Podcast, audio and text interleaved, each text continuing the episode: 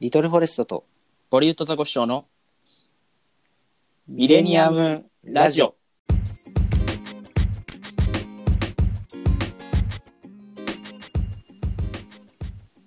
どうも、ボリュートザコシショウです。リトルフォレストです。さあ、ということで、6回目のミレニアムラジオが始まりました。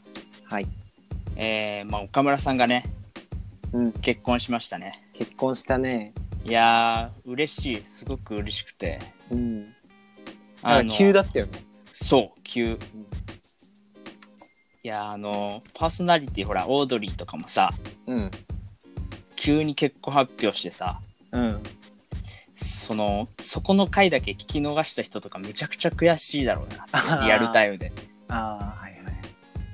で、僕も実際、あの、うん。いつもナイナイさんほら、録音だからさ、うんうん。あのタイムフリーで聞くんだけど、生放送ってことだよね。うん。聞こうと思ってたんですよ。うん。思ってたんだけど、うん。あの、ちょ時計見たらさ、うん。あの、愛子さんがまあ来るってことで、まあ、生放送で聞こうと思ってたんだけど、1時1分でさ、はいはいはい。1分過ぎたら、あ、翌日聞こうかって思う。あーあ、ちょっとわかる。うん。なんかどうせ聞くなら最初から聞きたいじゃない。うんうん。で、あーちょっと一歩遅れたなと思って寝たんですよ。うん。でそしたらさ、うん。あのーまあ、朝8時ぐらい、うん。テレビでさ、うん。テレビから、リビングから聞こえてくるんだよ。岡村さんが結婚しましたみたいな。あはっとしてさ、い一瞬夢かなと思って、あ。うん。でも、えー結婚したの？って、え、昨日聞き忘れたみたいな。うん。ですごく悔しくてさ、うん。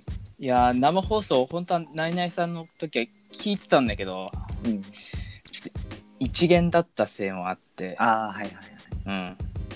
うん。恨みましたよね。大学を。うん。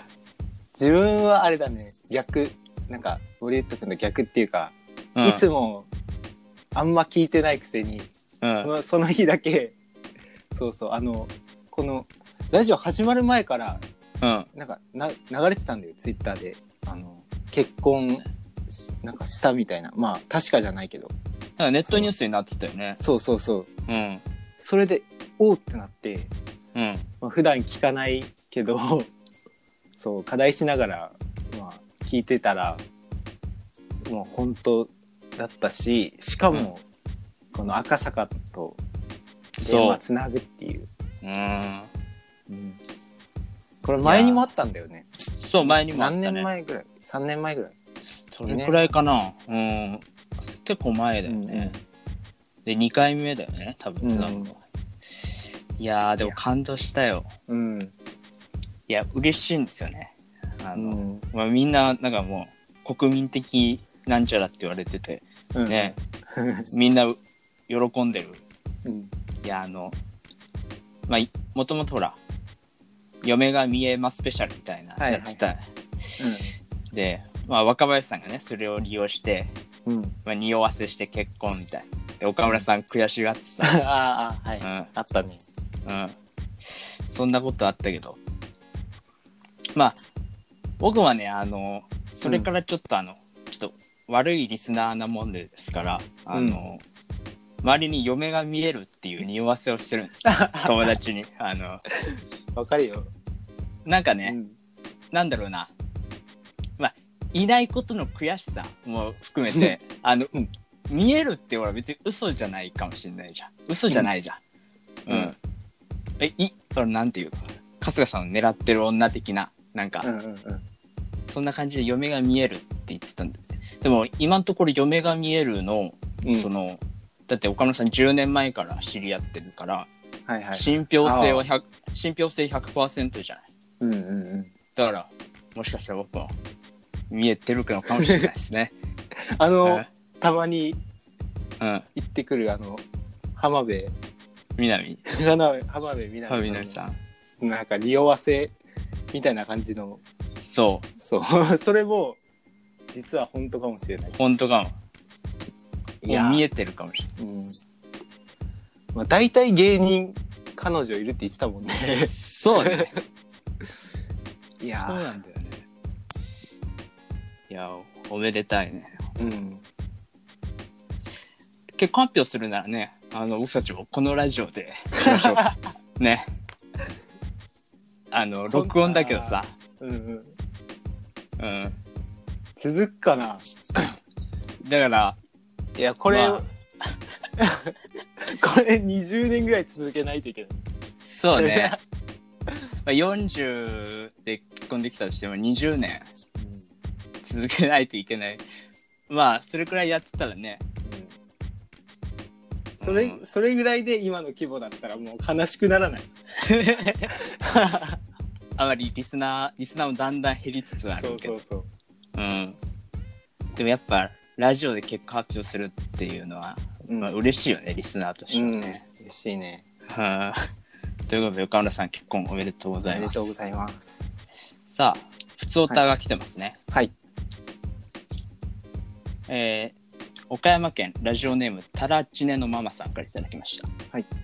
えーこんにちは、えー相談があってメールを送らせてもらいます。えーいつも有名ラジオ番組にメールを送らせてもらっているのですが、一向に読まれる気配がないどころか、正確に送られているのかも心配です。メールが読まれるコツなどはありますか？うん、あ確かにわかる。ーうんなんかメールアドレス間違ってるのかなって思うことはあるね。うんうん。あるでもメールが読まれるコツ。うーん。これは。そうね。あんまり読まれてないけどね。うん。あ我々は。何？確かに。うん。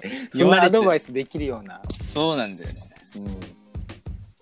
うん、でも、森人君この、いあの初投稿からどれぐらいであの読まれた？メール。最初に読まれた、はあ、初投稿、そうね。オードリーが、うん、でも、2ヶ月とかかな。ああ割と運が良かった方かもしれない。うんうん。自分も2ヶ月ぐらいかな最初そ送りそうだよね始めて、うん最初に読まれたうんまあ割と早いとね、その、ははまっちゃうよね。うんうん。だから、でも2ヶ月読まれてもその後が全然読まれないとかうんうん。うんあるから、まあ、うん。継続だよね。うん。継コツっていうのかわかんないけどなんか無理無理しない程度に長うん。く送れば、そう、ね。選選ぶのも人間だしね。なんかこの人うん。なんか毎週送ってきてくれてるなっていうのも分か分かるんじゃないかなサッカーの人も、ああ、確かに。うん名前覚えられてると嬉しいよね。あとなんだろうなんか自分のうん。自分の入りやすいあ考えやすいコーナー送るのも楽しいけどなんか自分が面白いと思ってることとこの番組のコーナーのこの面白さのがなんか波長っていうのかななんか合うコーナーに送るのもいうんいいいと思うけどねなんか自分の面白いがなんか通じるっていうかそういうコーナーを見つけれたらいいと思うんだよな。うん。わかる。なんか普段考えてることがコーナーとかうんにあったらうんうん結構考えられるんじゃないかな。うんうん。だから、うんあ昔あの、オードリーのグッドっていうコーナーね、うんうんうんあの、有名人のエピソードを送るみたいなコーナーだったんだけど、あの、なんだろうな、有名人のエピソードがそういうの好きだから、好きっていうか、まあ結構ね、調べたりするから、うん。そういうので結構送ってたら、何回か読まれたりとかうん。うんうんあったね。うん。まああとはあれじゃない？なんか見やすいメールの書き方とかを調べて、あうん、そういうのをあの教えてくれなんかるリスナーの人もいるしねなんかそう。たまにノートとかで見るような気がする見るね。うん。そういうの見ながらかなまあそうね。いいアドバイスになってるとかわかんないけどまうん。あまあでも、メールは読まれるコツでしょ、うんこの番組はね、99%読まれると思うんで。そうだね。うん、あの、送ってください。え？ここの番組ちゃんと送れてますんで、メールアドレスも合ってますんで。うん。うん。lb ラジオ2000アットマーク gmail.com ですね。あと、うんたくさん送っていただければ。はい。まあ、最悪、この、他のに、なんか、ジャンクとか、オールナイトニッポンと間違えて、この番組に送ってきても多分読むかもしれません。間違えそうそうの例えば、深夜目とかのコーナーをアドレス間違えてこっちに送ってきても普通に読みます。うん。なんか打ち当てじゃないメール。あ山里さんがやってた。そうそうそう。あリアル打ち当てじゃない。うん。なんか、チンコとかでも読みます それだけ書いてきた。あ、でもそればっか送る送ってこられたら困るけど、まあ、そそんな、でも読みますから、だ大丈夫。うん。多分そのメールがその放送の軸になる。えそうね。3文字で。うん。じゃあ、チンコメール待ってますんでね。待ったてないくさん送ってくあ、チンコメールやめやめてくださいね。うん。ということで、はい。えーこんな感じですかね。はい。はい、ということで、今週も、あ今月もミレニアムラジオ始めていきましょ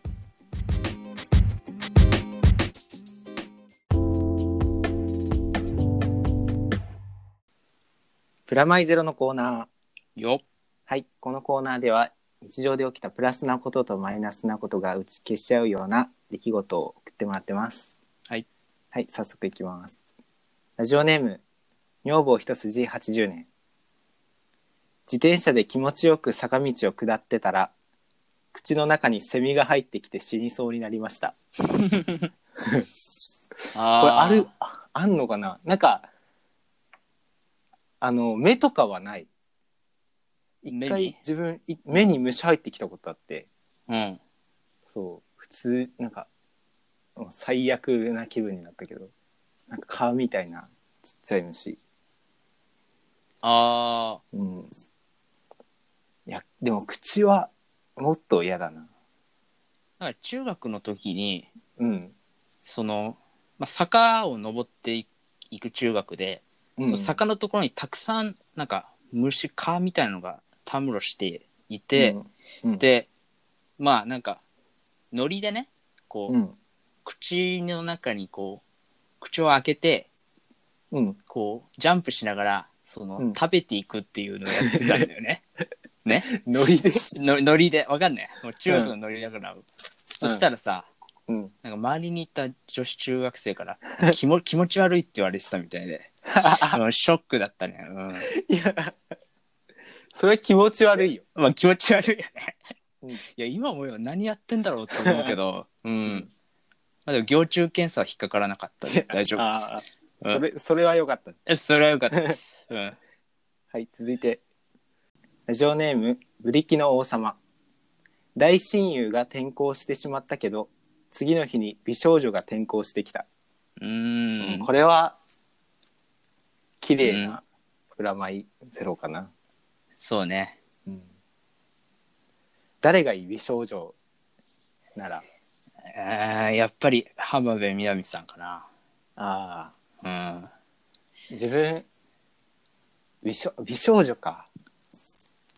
美少女。いや、最近ね、もう好きな女優さんが増えて増えて、おう。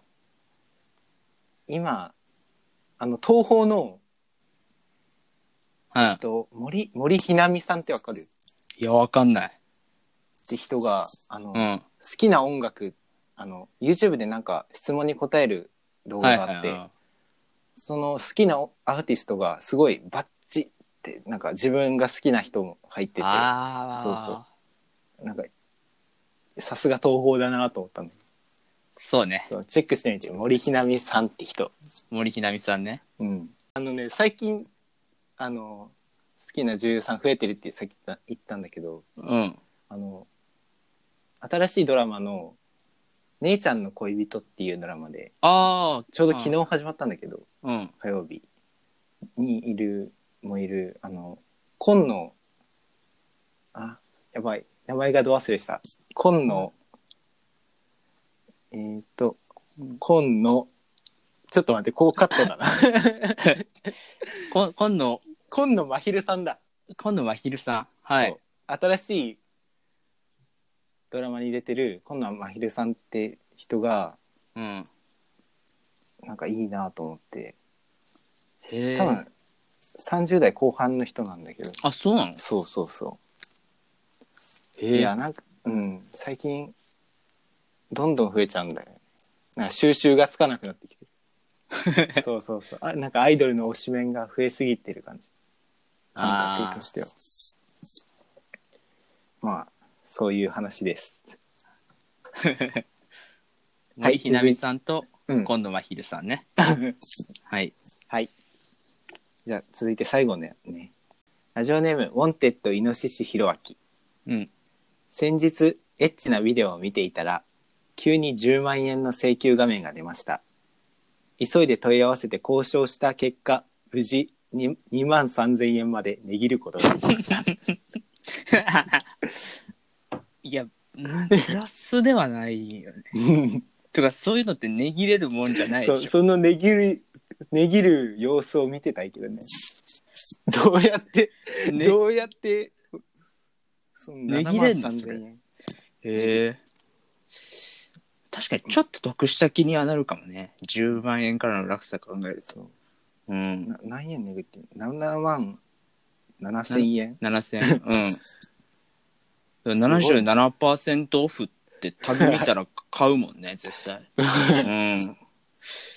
まあ、いいプラスかな？うん、よく考えたらプラスかもしれない。いや2万3000円いや、でも、10万円の価値あるからね。うん。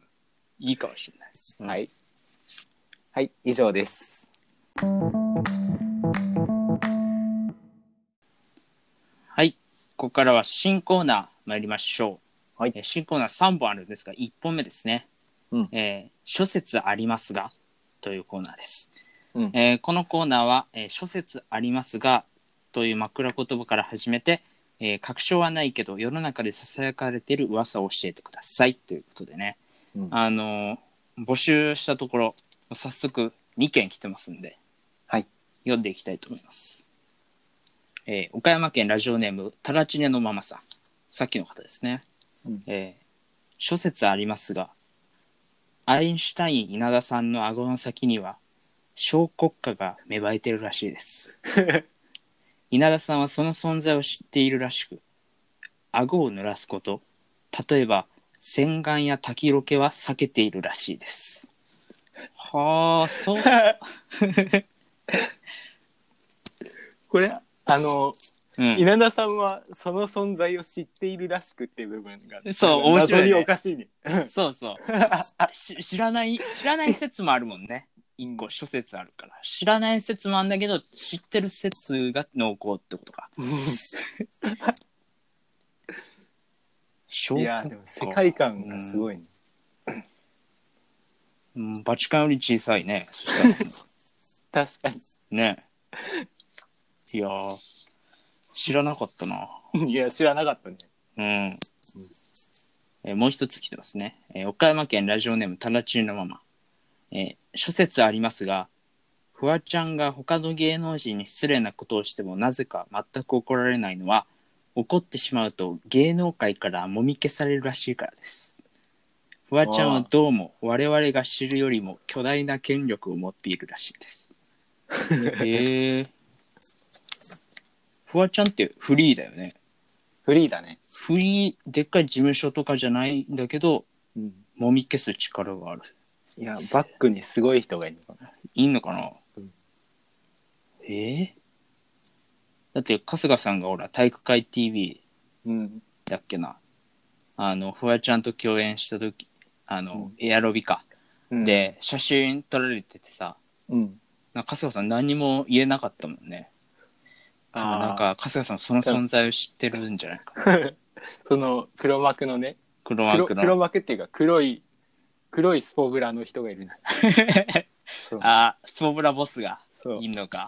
うん。あー芸能界の闇深いなしたらもう。う ーん。まあ、こういう感じですね。うんあの、まあ、諸説ありますが、まあ、芸能界の闇でも何でもうん。ね、いいんで、送っていただけたらなと思います。はい。えーそして、二つ目の新コーナーですね。うん。えー逆光というコーナーですね。逆を行くって書いて逆光ですね。うん。えーこのコーナーは、えー恋愛とか、まあ、あの、合図のさ、うんほ。ら、市高がほら、よく逆光、うん。うん。するじゃないうん。うん、うん。とか、まあ、同調圧力だったり、まあ、うんブームなど、様々なことに逆行したかっこいいエピソードを教えていただくというコーナーですね。うん。うん。まあ、例えばですね、例題ですね。えー好きな子からバレンタインにチョコをもらったので、苦手なスコンブをお返ししてやりましたっていう。うん。うん。いや、全然、一高じゃないけどね。ま あありそうね。うんないか。うん。やっぱなんか、そこでほら、舞い上がっちゃうの、ほら、うんね。なんスかコンブを返すのがかっこいいと思思ってるんだよね。これ そうね。あと、中学校のクラス全員が皆勤賞だったので、一人だけ不登校になってありましたって。そのクラスにとっちゃもういい迷惑だもんね。いや、でもなんかね、うん。うんなんか、やっぱみんなが同じ行動してるとさ、なんか嫌な感じしない？ね。ああ。同調圧力に。そうそう。うん。ほら、若林さんがよくほら、逆張りって言うけどさ、うん、なんか、そう、そういうのってなんかあるよね。ああ、でも、うん。うん。なんか、それが、なんか、ほら、ネットで見たんだけど、うん。若林さんのそういうのが、ほら、なんか、こう、こういう言い方していいのかわかんないけど、まあ、ね、全体主義で陥らないっていうか、なんか、ああ。み、みんな前習いじゃない、その、うん。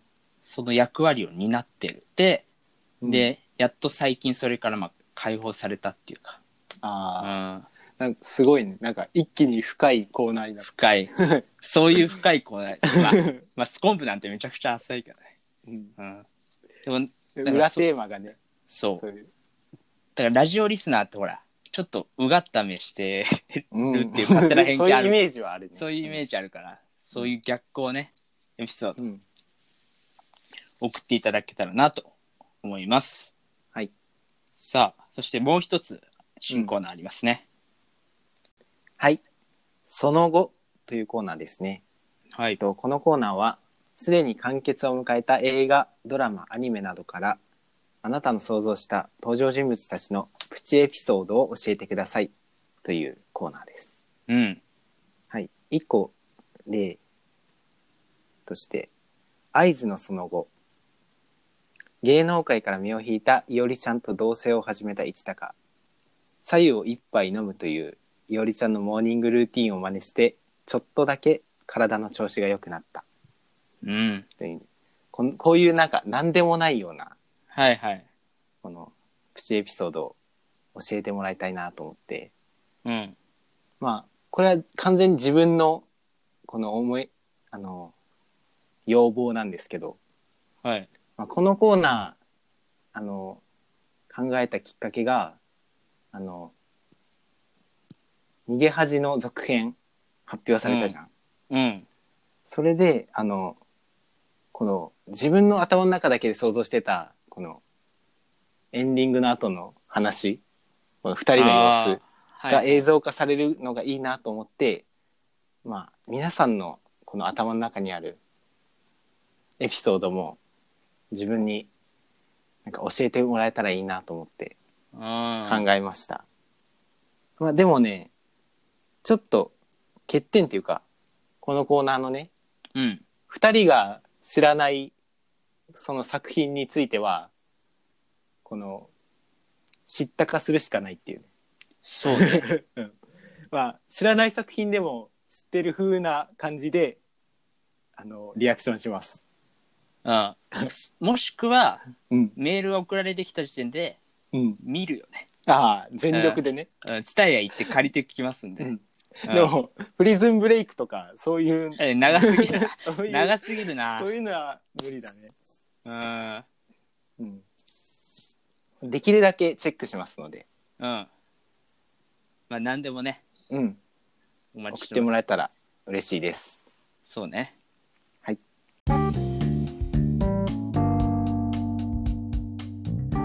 さあ、ということで、えーミレニアムラジオ、早くもエンディングのお時間となりました。はい。えーまあ、新コーナーね、3つ、うん、えー新たに始まりましたんで、えープラマイゼロとうん、コーナーとともにえーお待ちしております。はいまあ、質問とかね、今日あった質問とか、普通おた、たくさん、まあ、チンコでも何でもいいんで、送ってください。はい。すべての、えーメールの宛先は lpradio2000-gmail.com リトルフォレストの頭文字 L そしてボリュートザコシショウの頭文字 B、えーラジオ数字の 2000-gmail.com です。さあということでうん、まあ、えー今週っていうかまあ、えー聞いてる方によっては先週かもしれないですけどスペシャルウィークでしたね。うん、あったね。あったね。先週か。うん。オードリーは、また暴れる君あ来たね。面白かったねなんか、なんか、結局あれだよね、さすまた、うん今回も。使わなかったね。暴れる君、暴れる君って結構ほら、絵的に強いから、うんテレビ寄りの人なのかなと思ってたら、うん。全然ラジオうん。面い。白いから、尾形さんうん、タイプそうね。うん。でもちょっと違うよね。うん。暴れる君の負け顔も面白いよね。尾形さんと負け顔頂上決戦してほしいね。なんか、負けてないですよみたいな顔が負け顔で暴れる君。なんか、あ あの、負けてないですよ顔が面白い。ー あ、負け顔と負けてないですよ顔か。うんあーじゃあ、暴れる君の勝ちだね。うんでもその顔がもう負けてるんだけど。まあ、ま、ま、負けてんのかなうん。いや、面白かった。だから、スペシャルウィークとか、まあ、また暴れる君来てくれたら、尾形さん、尾形さんと一緒に共演したら、なんかめちゃくちゃ、あ、それ面白そうだよ。う3回もゲストで来た人ん。いないよね。いねうんいるから。いるかな？なんか、バンモンと秀樹さん、そこら辺じゃない？うん。ねえ。いや、すごいね。うん。準レギュラーみたいになっ ちゃうね大手なんか定期的に、うん。三四郎でいう中山筋肉みたいな。あーはいはいあーなんかそんな感じになるのかもしれない。まあ、えっ、と、スペシャルウィーク、うん。他にもね、まあ、佐久間さんにはバカリズムさんうん。面来白かっ。たたね。面白かった。その放送でね、あの、殺意の道のりの番宣してたじゃん。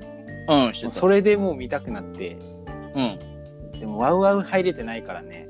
そうね。でも YouTube に1話、一話のこのフルバージョンだけ上がってて、あ、そうなんだ。そうそう、それだけ見たんだけど、もう面白かった。